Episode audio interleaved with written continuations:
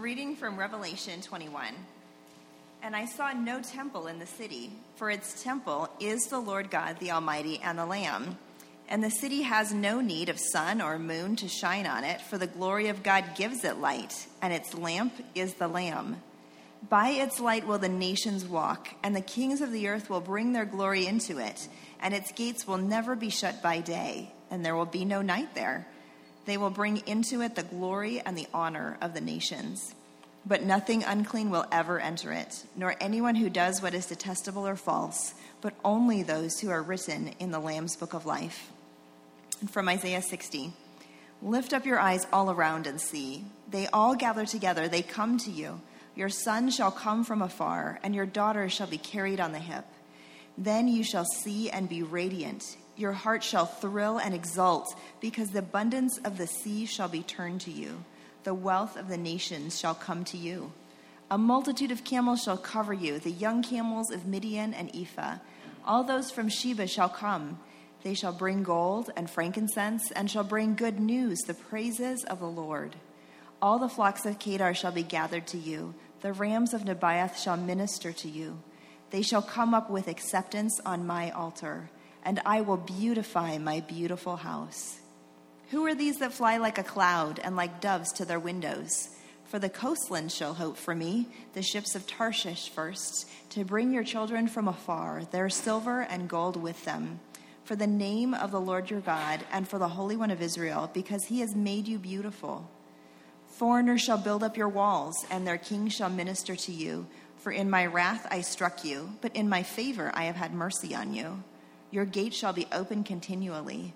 Day and night they shall not be shut, that people may bring to you the wealth of the nations with their kings led in procession. This is the word of the Lord. Thanks be to God. Let us pray. Our Father, we thank you that you reveal yourself to us in your word. And this morning we ask that you would give us just once more a little glimpse of what is to come, what is happening that is outside uh, our normal purview, so that we can see, we can taste and see how good you truly are through all that you've done in your Son. And it's in his name we pray. Amen. Well, uh, two weeks ago, although I said it was going to be the last sermon on the Revelation series, I couldn't stick to that. So just, just bear with me one more week to consider something really, really significant. I actually wanted to talk about this two weeks ago. I just couldn't fit it all in. It was going to be way too long. And so I want to draw your attention to verse 24 in Revelation 21 where it says, By its light will the nations walk, and the kings of the earth will bring their glory into it. And verse 26, they will bring into it the glory and the honor of the nations. And this is a verse that's just easy to just read over, but I want us to just really reflect on this uh, together this morning. Because just think about it what are we actually bringing in? What are these kings bringing in to the city of God? Our glory, splendor, it's a tribute to God. What are we actually being bringing? What's being brought in? And what you begin to realize is if you think about these words, and the reason I have Exodus, uh, excuse me, Isaiah 60 in here as well, is because that is a deliberate echo of Isaiah chapter 60. And Richard Mouw, who is former president of Fuller Seminary, wrote a whole book comparing Revelation 21, verse 24, with Isaiah 60, and it's entitled When the Kings Come Marching In.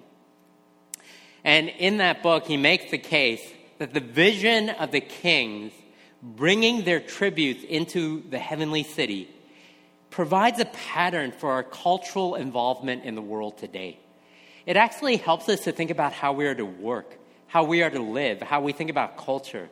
So when the text says the kings of the earth are marching in or entering in, these kings represented all the different cultures of the world because the nations, the Greek word for nation is ethne, and all of their unique contributions are the wealth of the nations. So the kings represented people from every tribe and nation drawn into the city of God, bringing their offerings, their glory, their honor, their treasure. And he says, This vision has the power to transform how we understand ourselves, our work, and our neighbors. The things we do on a daily basis, things that are good and beautiful, are taken up into the city of God. And that's what I want us to reflect on together this morning because I think there's a lot there. Think about how much time you actually spend working. I mean, that's a good chunk of our lives. And maybe you've often asked the question what is this all for? What am I doing all this for? Is it just for the money? Is it just for things? And I think those are questions that continue to haunt us throughout our lives because we're trying to figure out hey, if our eyes as Christians are to be focused on the victory of Jesus and the gospel in itself, there has to be an implication for what we do in our work and our culture. And the Bible says there absolutely is. So let's just go back and think about where we are headed again the city of God. Because this is the final end of history. And if you were not here, we are told in Revelation this is where all of human history is going. And the end of history ends up at the city of God, a new heavens and a new earth being brought down from heaven.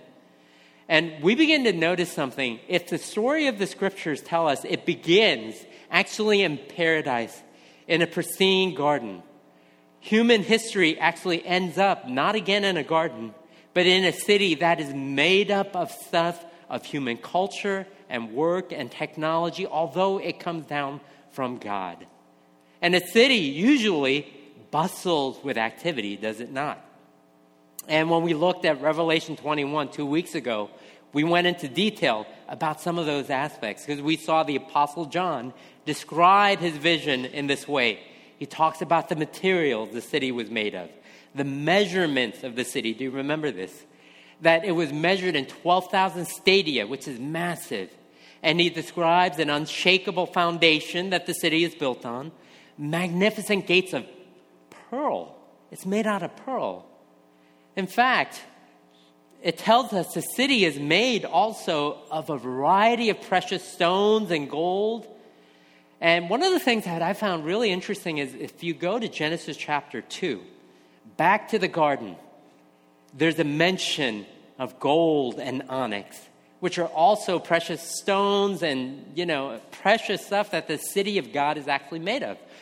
But only then it was just ore or stone buried in the earth.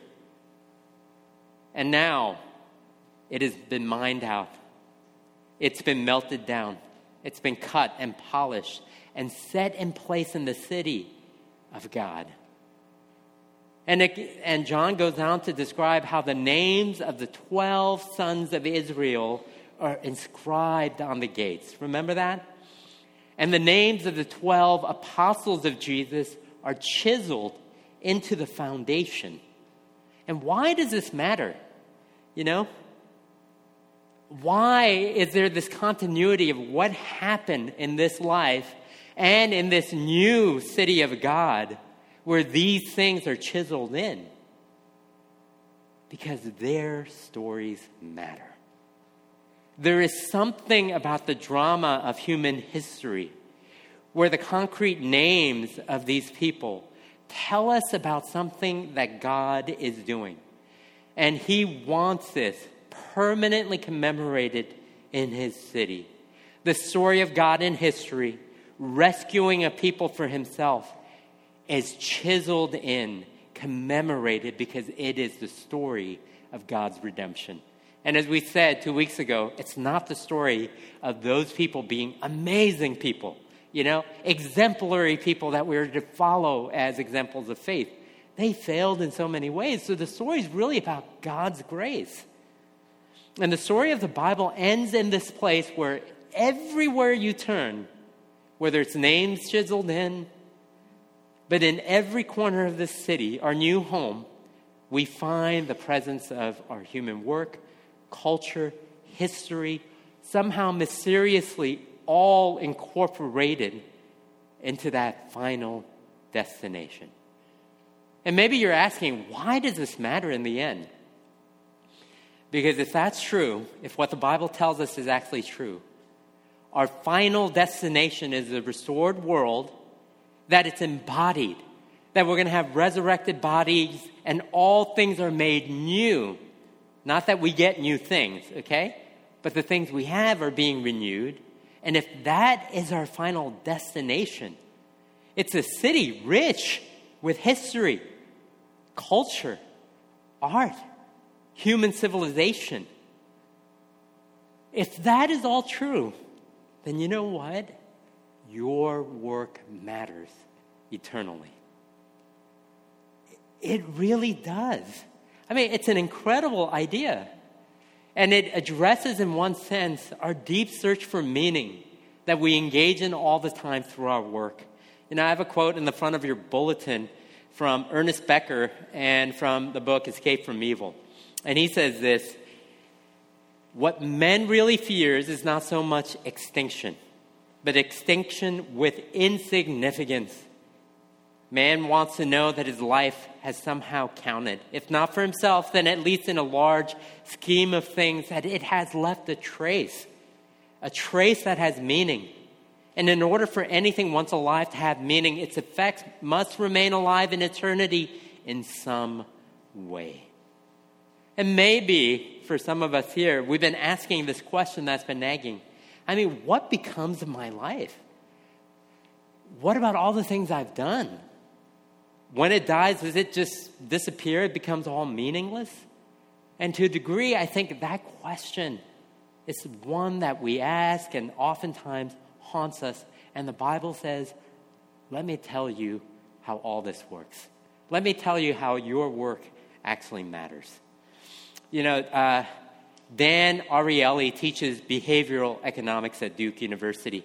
He's the author of Predictably Irrational, which was pretty popular about a decade plus ago. And he studies what motivates people. And he's interested in what is it besides money that gets people to care about the work they do and to work hard, even when the incentives aren't as obvious as like a lot of money at the end of the rainbow or some fame or something else. So he came up with this experiment with Legos. Bionicles, actually, to be specific, all right? So he got a bunch of college students together to participate. They're sorted into two groups. Group one. So they tell you, we'll pay you like $5 to put together a bionicle. And this is the research project.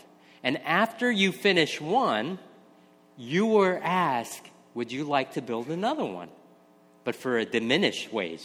That is, you know, for the second one, you don't get $5, you'll get 475 And then for the third one, you won't get 475 but 450 And the experiment just keeps going until you just say, I don't want to do anymore, okay?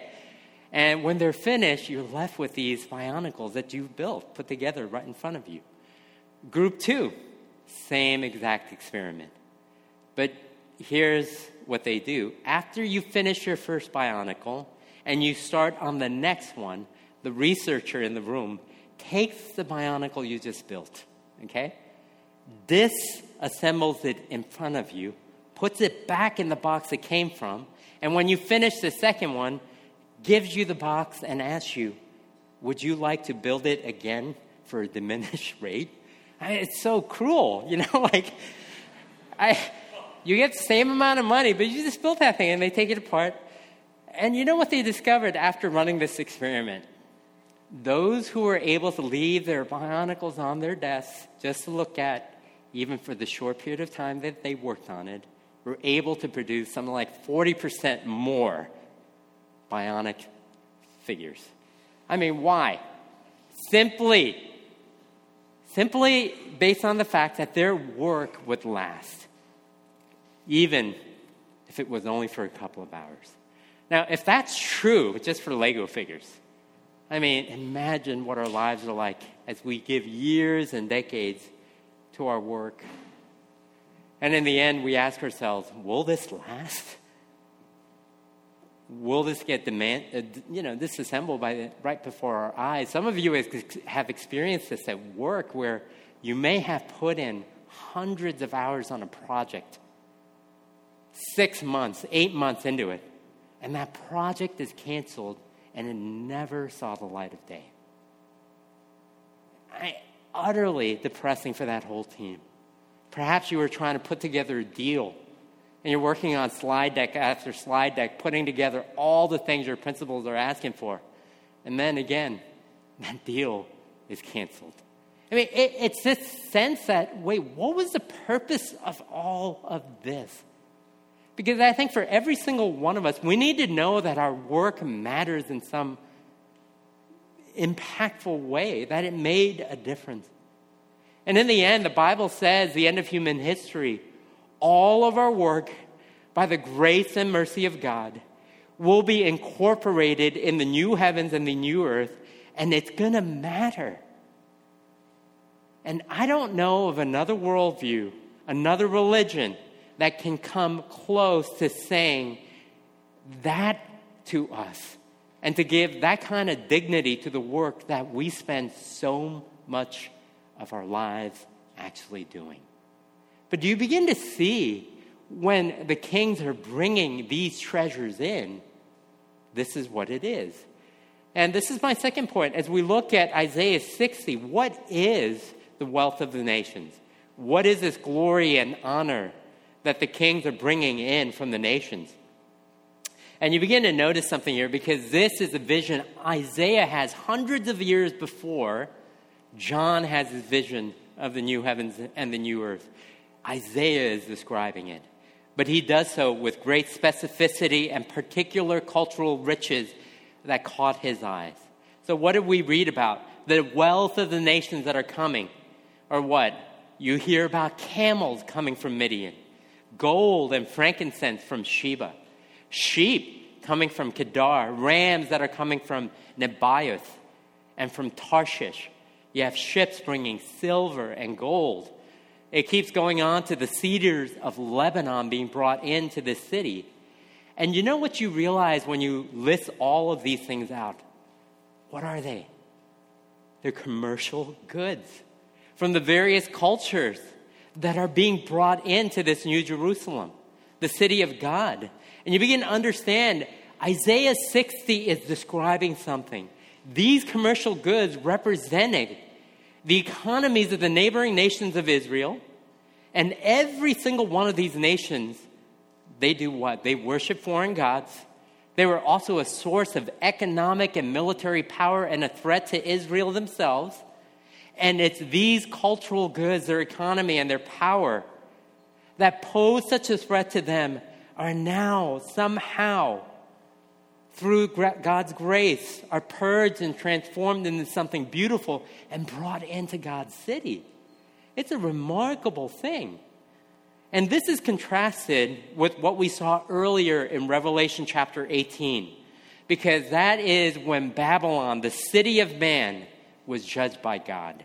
You remember this? Let me just read you a few verses of what happened to the city of man. In verse 10, it says, Alas, alas, you great city, you mighty city Babylon, for in a single hour your judgment has come. And the merchants of the earth weep and mourn for her, since no one buys their cargo anymore. And let me read verse 20, uh, 21 and following. So will Babylon, the great city, be thrown down with violence and will be found no more. And the sound of harpists and musicians, of flute players and trumpeters will be heard in you no more. And a craftsman of any craft will be found in you no more. And the sound of the mill will be heard in you no more. And the light of a lamp will shine in you no more the, and the voice of bridegroom and bride will be heard in you no more. For your merchants were the great ones of the earth, and all nations were deceived by your sorcery. Do you understand what's going on here in the judgment of the city of man? As they tried to build this thing that gave them significance and worth apart from God, they did it with their own hands, and God judges it and every one of their economic things they were so proud of is no more. There's no more culture. Their music is gone. The craftsmen, the things they built, all gone. No one wanted to buy any more of their iPhones or computers or anything else, okay? Or jewelry. All gone, no, no longer exists. It was brought under the judgment of God. But here in the New Jerusalem, what do we begin to see?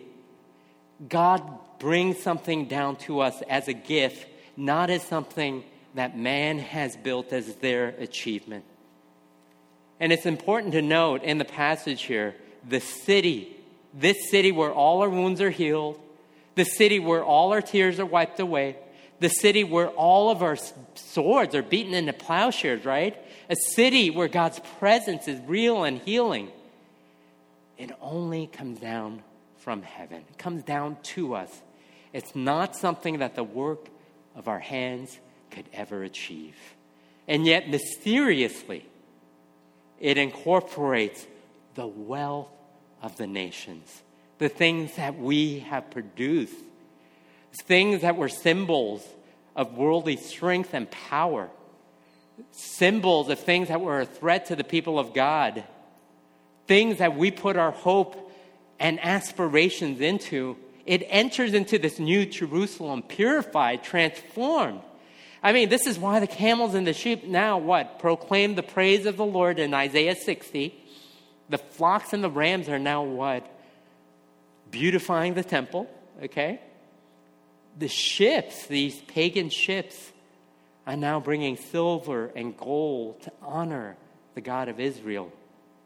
Everything has been transformed here. And it's this beautiful vision of the one true God that made all of the nations, gathering in all of their beauties and the riches and the things they have produced into his own city. It's a remarkable image. And you know what this means for us? Because maybe you're asking, I'm not sure what the connection is. You know, when we find ourselves in the city of God, at the end of history, and we find our faith in Jesus Christ and we find ourselves there, you know what? If you're a shepherd, what does that mean? Your work matters.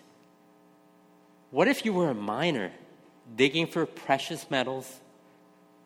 Your work mattered. What if you were a sailor transporting goods, and maybe we can just say truck driver? Your work mattered. If you're a craftsman a jeweler, an artist, musician, scientist, coder, I don't know, maybe you'll bring in your MacBook somehow and it makes all sense. I don't know. But your work matters. I mean, God's saying, I'm making all things new. That includes our work. Anthony Hoekema wrote an essay in Christianity Today some years ago, and it was entitled Heaven not just an eternal day off. And he says this We will retain our unique gifts. These gifts will develop and mature in a sinless way and will be used to produce new cultural products to the everlasting glory of God's name. I love that. Your unique gifts will remain with you in the new heavens and the new earth and it's going to develop and mature in a sinless ways and you're going to produce and you're going to do things to the everlasting glory of God's name. And what a beautiful image that is. Because the work of our hands actually matter. But not only that, we are actually bringing in the riches of our culture as well that there is glory and beauty in all of our ethnic differences, riches that are forged in your specific ethnic experience. These are treasures that God is going to bring back to Himself. He intends to bring back.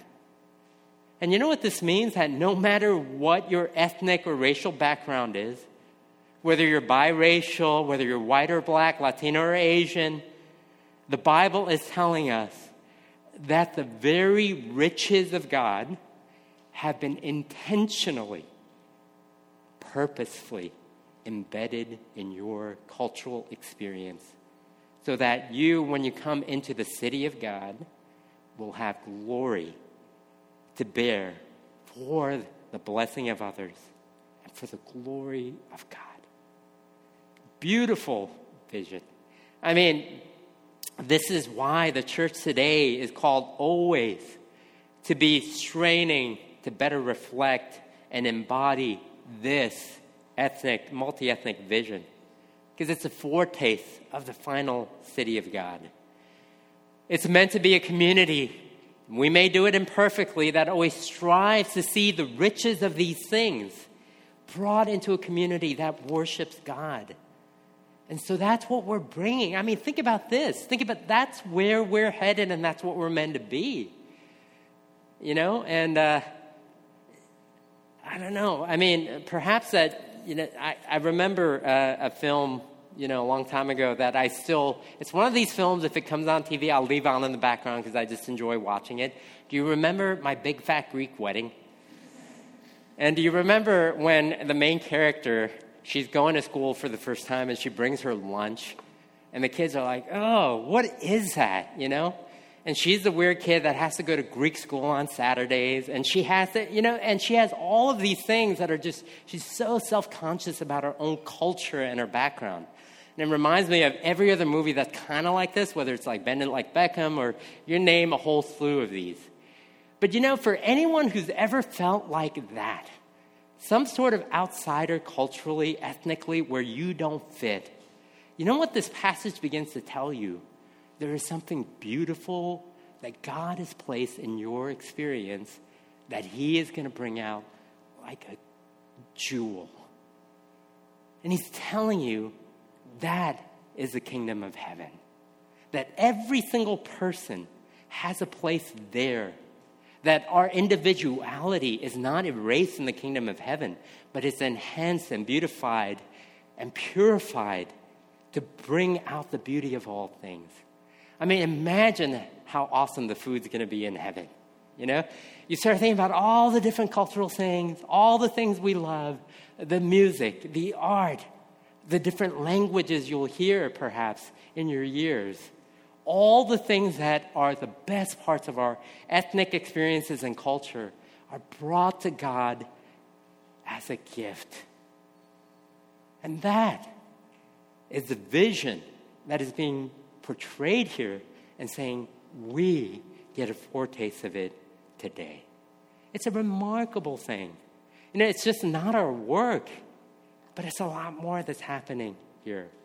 Now, you have to also understand gosh, that sounds great, but how does it get transformed? Because we know even like things like our culture, our ethnicities, those sometimes become the source of sometimes sinful approaches and attitudes and the way we relate to people.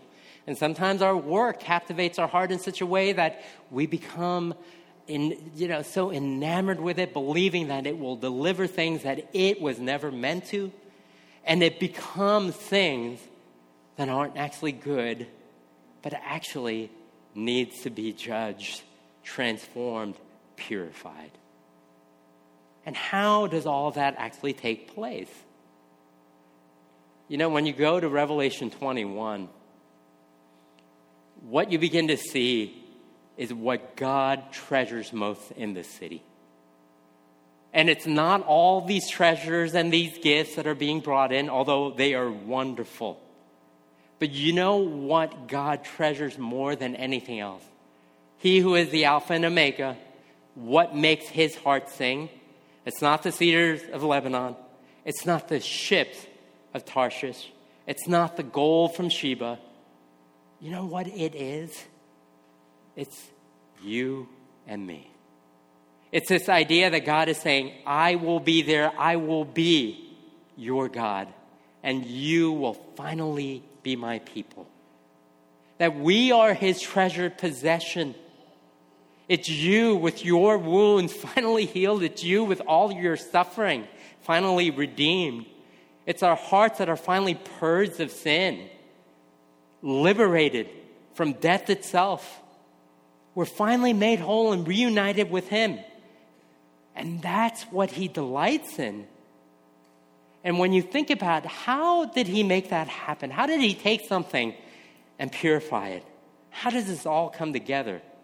Because, you know, in Isaiah, there's this central figure that runs throughout the entire book who is known as what? The suffering servant. This figure who is willing to suffer for others.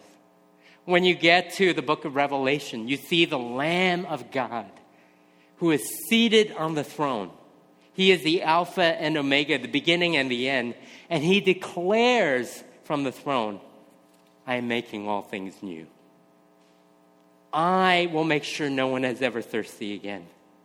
That you will be with me, and you will never have to worry about any of these things. And he declares all of these things from the throne. And he can do that because there was a day when that Lamb of God was nailed to a cross, right? He died. The Alpha and Omega actually died in order to make all things new. And we saw him on the cross with a deep, deep human thirst. And he said, I thirst. Why? So that we would always be satisfied by the waters that he provides. He says, All is finally finished. I have done everything. It's been completed. You know, and you begin to realize something if this is what it took to purify all our works, to make it beautiful, the death of Jesus, the blood of the Lamb, makes all things new. It makes it beautiful. You know what you begin to realize?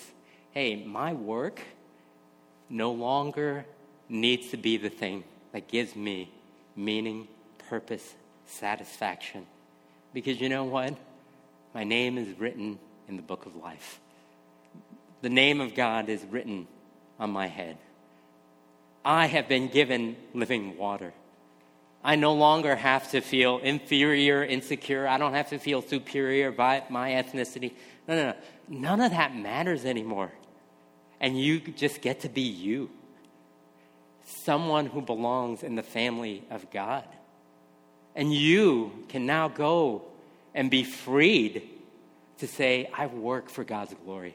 I work in order to produce something good and beautiful that is meant for the healing of the nations. You see, my friend, when you start getting this vision of what God is telling you into your bones, my goodness, it is utterly transformative. God is saying, Come. Come and experience what I have here. Keep your eyes fixed on this beautiful truth. Allow this vision to transform how you begin to live your life now, how you see yourself, how you see one another, because God is making all things new. Think about that this week. Let's go to Him in prayer.